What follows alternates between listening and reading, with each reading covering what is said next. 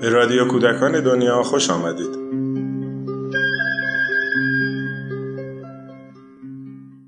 تیستو سبزنگشتی نویسنده موریس درون مترجم لیلی گلستان.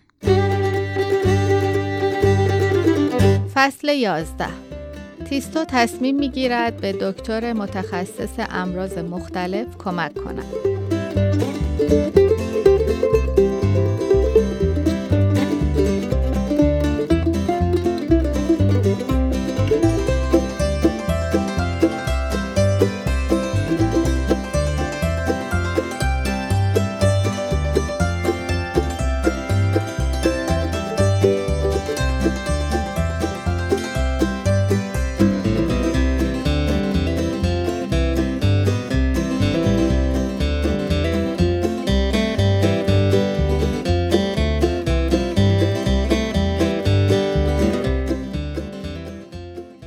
هنگام بازدید از بیمارستان بود که تیستو با دختر کوچولوی بیماری آشنا شد.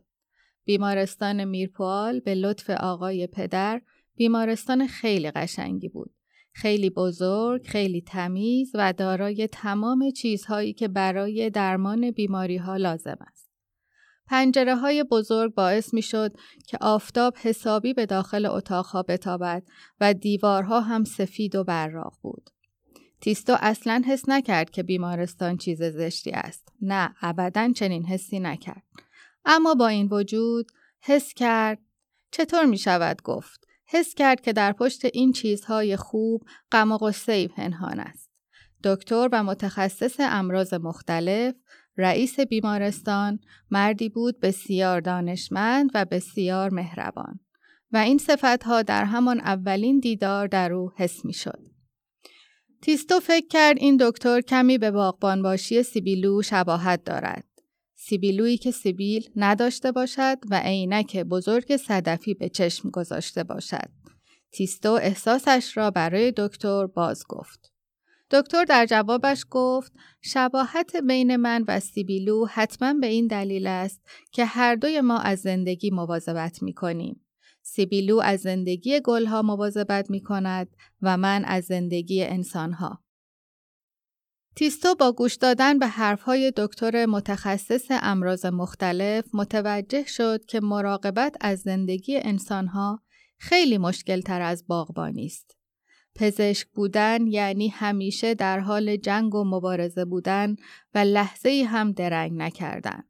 از یک طرف باید آماده باشیم تا از وارد شدن بیماری به بدن آدمها جلوگیری کنیم و از طرف دیگر باید مراقب باشیم تا سلامتی از بدن انسانها خارج نشود. تازه سلامتی یکی است و مرض هزار تا. بیماری خودش را به هزاران شکل در می آورد تا شناخته نشود. درست مثل شرکت کنندگان بالماسکه که خودشان را به قیافه های جور و جور در می آورند. باید بیماری را پیدا کرد، باید زلش کرد، باید شکارش کرد و در حالی که باید تمام این کارها را کرد، سلامتی را هم باید محکم نگه داشت تا فرار نکند. دکتر متخصص امراض مختلف پرسید تیستو هیچ تا حالا مریض شده ای؟ نه هیچ وقت. راستی؟ بعد دکتر یادش آمد که هیچ وقت او را برای درمان تیستو نبردند. خانم مادر اغلب سردرد داشت و آقای پدر بعضی وقتها از دلدرد مینالید. کارلوس مستخدم در زمستان گذشته سینه درد گرفته بود. اما تیستو نه، ابدا مریض نشده بود. بیا این هم بچه ای که از زمان تولدش تا حالا نه آبل مرغان گرفته، نه دچار آنژین شده و نه سرما خورده. یک جور سلامتی عجیب و نادر. تیستو گفت دکتر از اینکه این چیزها را به من یاد دادید خیلی متشکرم. برایم خیلی جالب بود. دکتر اتاقی را که قرصهای کوچک صورتی رنگ ضد سرفه، خمیرهای زرد رنگ ضد جوش صورت و گردهای سفید تبر را در آنجا می به تیستو نشان داد. دستگاه بزرگی را به او نشان داد که از پشت آن می توانستند توی بدن آدم را ببینند. این دستگاه درست مثل پنجره بود که از پشتش می توانستند جایی را که بیماری پنهان شده بود پیدا کنند. همچنین سالنی را دیدند که سقفش از آینه بود و آنجا آپاندیسید و خیلی چیزهای دیگر را که زندگی را به خطر می اندازد عمل می کردند. تیستو با خودش گفت چون در بیمارستان جلوی هر جور بیماری را می گیرند لابد همه چیز باید خوب و خوشحال کننده باشد. پس این احساس غمی که می کنم از کجاست؟ دکتر در اتاق دختر کوچولوی مریضی را باز کرد و گفت تیستو من دارم می‌روم تو خودت تنها به اتاق برو تیستو وارد اتاق شد و به دختر کوچولو گفت سلام به نظرش دخترک خیلی قشنگ اما رنگ پریده آمد موهای سیاهش روی بالش پخش شده بود تقریبا همسن تیستو بود دختر بدون اینکه سرش را تکان بدهد خیلی معدبانه جواب داد سلام.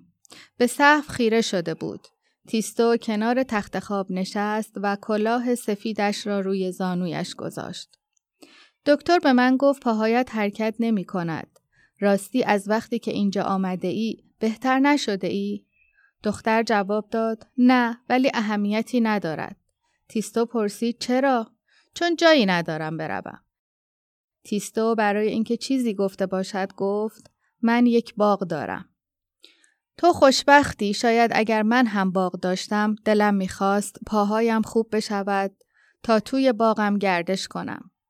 تیستو در حالی که به انگوشهایش نگاه می‌کرد با خودش گفت اگر فقط همین یک چیز خوشحالش می‌کند و باز پرسید حوصلت سر نمی رود؟ نه زیاد به سقف نگاه می کنم و شکاف های کوچکی را که آنجا هست می شمارم.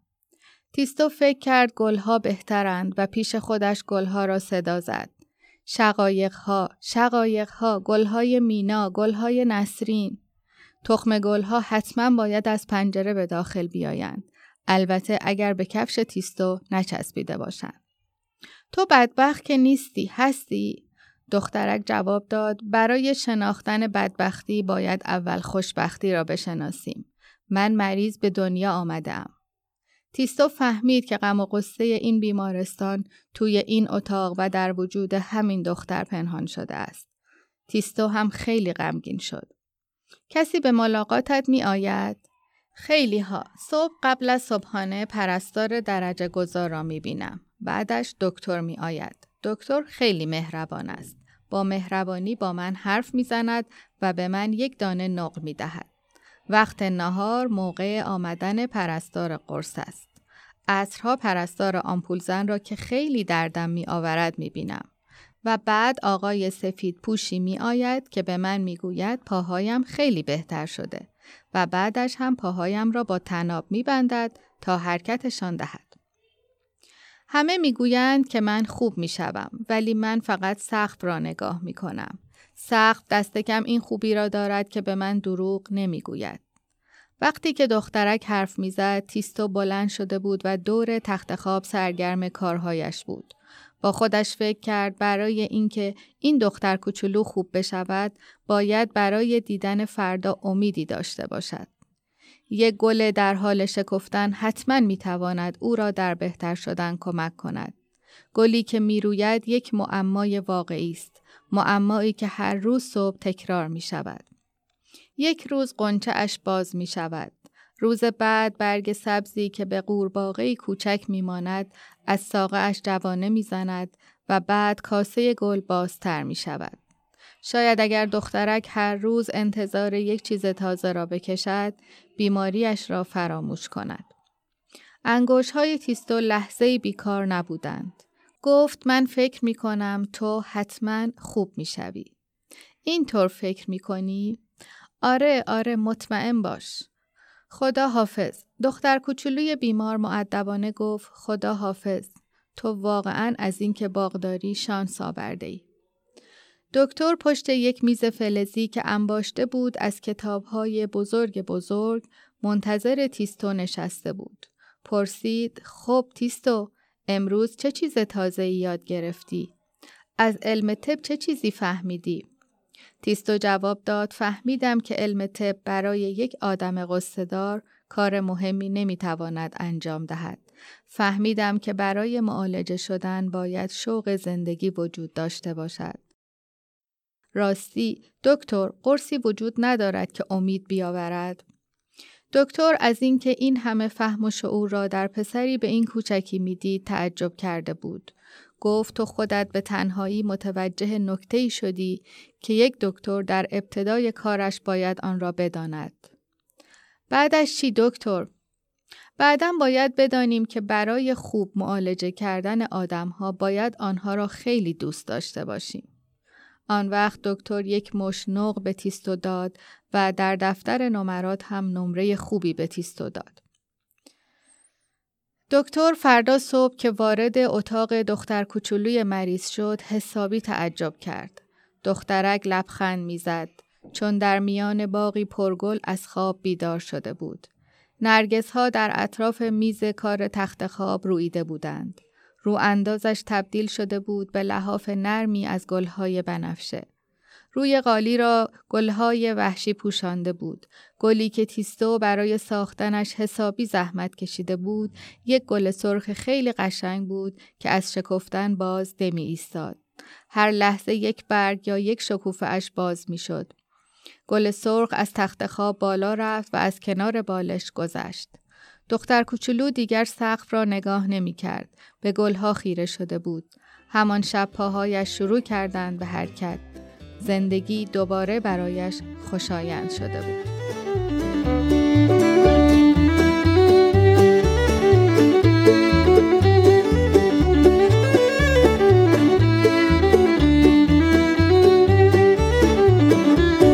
فصل دوازدهم اسم میرپوال درازتر می شود.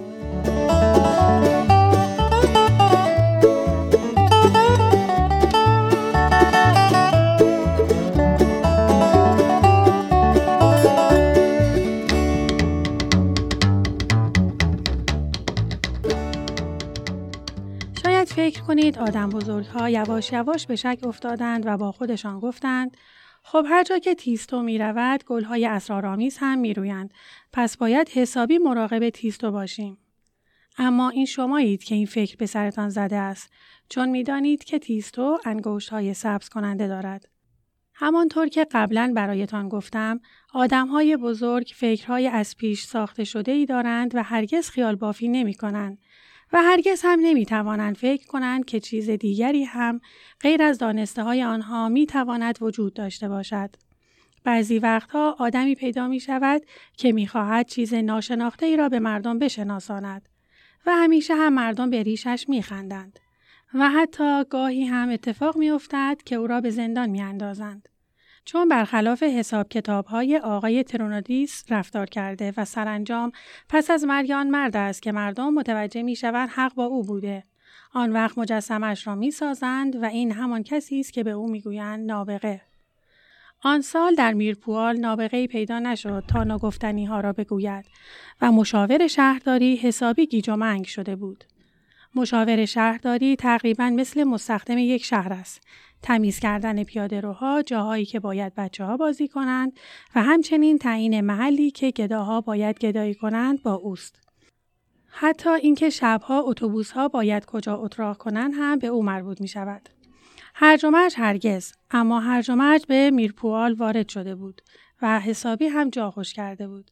دیگر نمی‌شد حد زد که امروز یا فردا از کجای شهر یک میدان یا یک باغ سر می کشد. گلها تمام های شهر را پوشانده بود. اگر احیانا یک مشاور شهرداری تسلیم چنین پیش آمدی می‌شد شهر دیگر شهر نبود مشاوران شهرداری میرپوال در یک جلسه فوقالعاده همگی فریاد زدند نه نه و نه صحبت از این بود که تمام گلها را از ریشه در بیاورند آقای پدر در این موضوع دخالت کرد حرف آقای پدر را مشاوران شهرداری قبول داشتند او باز هم نشان داد که مردی است مصمم و با جوش و خروش. او گفت آقایان شما اشتباه می کنید که عصبانی شدن از موضوعی که غیر قابل فهم است همیشه خطرناک بوده. ما هیچ کدام دلیل این گلباران ناگهانی را نمی‌دانیم. اگر گلها را از ریشه هم در بیاوریم هیچ کس نمی‌داند که فردا باز هم از کجا سر در بیاورند از طرف دیگر باید این را بدانیم که چنین گلبارانی بیشتر به سودمان است تا به ضررمان دیگر هیچ زندانی از زندان فرار نمی کند. محله فقیرنشین رو به ترقی است. تمام بچه های بیمارستان درمان شدند. پس دیگر چرا عصبانی بشویم؟ بیایید گلها را هم به حساب بیاوریم و به جای اینکه از این پیش آمد عصبانی شویم به راحتی قبولش کنیم. مشاوران شهرداری با فریاد گفتند بله بله و بله ولی چه کار باید کرد آقای پدر سخنرانیش را ادامه داد من یک پیشنهاد به شما می کنم. ما باید اسم شهرمان را تغییر بدهیم و از این به بعد آن را میرپوال شهر گلها بنامیم. با چنین اسمی دیگر چه کسی از اینکه در همه جای شهر گل وجود دارد متعجب می شود. و اگر فردا ناقوس کلیسا به یک دسته گل یاس بنفش تبدیل شد ما می توانیم این تغییر حالت را به حساب برنامه ریزی خودمان بگذاریم. مشاوران فریاد زدن هورا هورا و هورا و به آقای پدر تبریک گفتند و برایش دست زدند. به این ترتیب بود که فردای همان روز چون باید این کار خیلی زود انجام می گرفت مشاوران شهرداری با لباسهای رسمی در حالی که یک گروه آوازخان پشت سرشان بود و همچنین یک دسته بچه های یتیم با لباس های نوع روز یک شنبه که دو کشیش هدایتشان می کردند و یک دسته از نمایندگان اسقف ها که مظهر فرزانگی بودند و دکتر که مظهر علم بود و قاضی که مظهر قانون بود و دو استاد که مظهر ادبیات بودند و یک نظامی در لباس نظام که مظهر نظم بود دنبال مشاوران صف بسته بودند. آنها تا ایستگاه راه آهن پیش رفتند و آنجا در اثر های جمعیتی شاد و خوشحال اعلامیه جدید را به مردم شهر نشان دادند که خیلی خوب می‌شد حروفش را که با آب طلا نوشته بودند خواند. میرپوال شهر گلها روز بزرگی بود.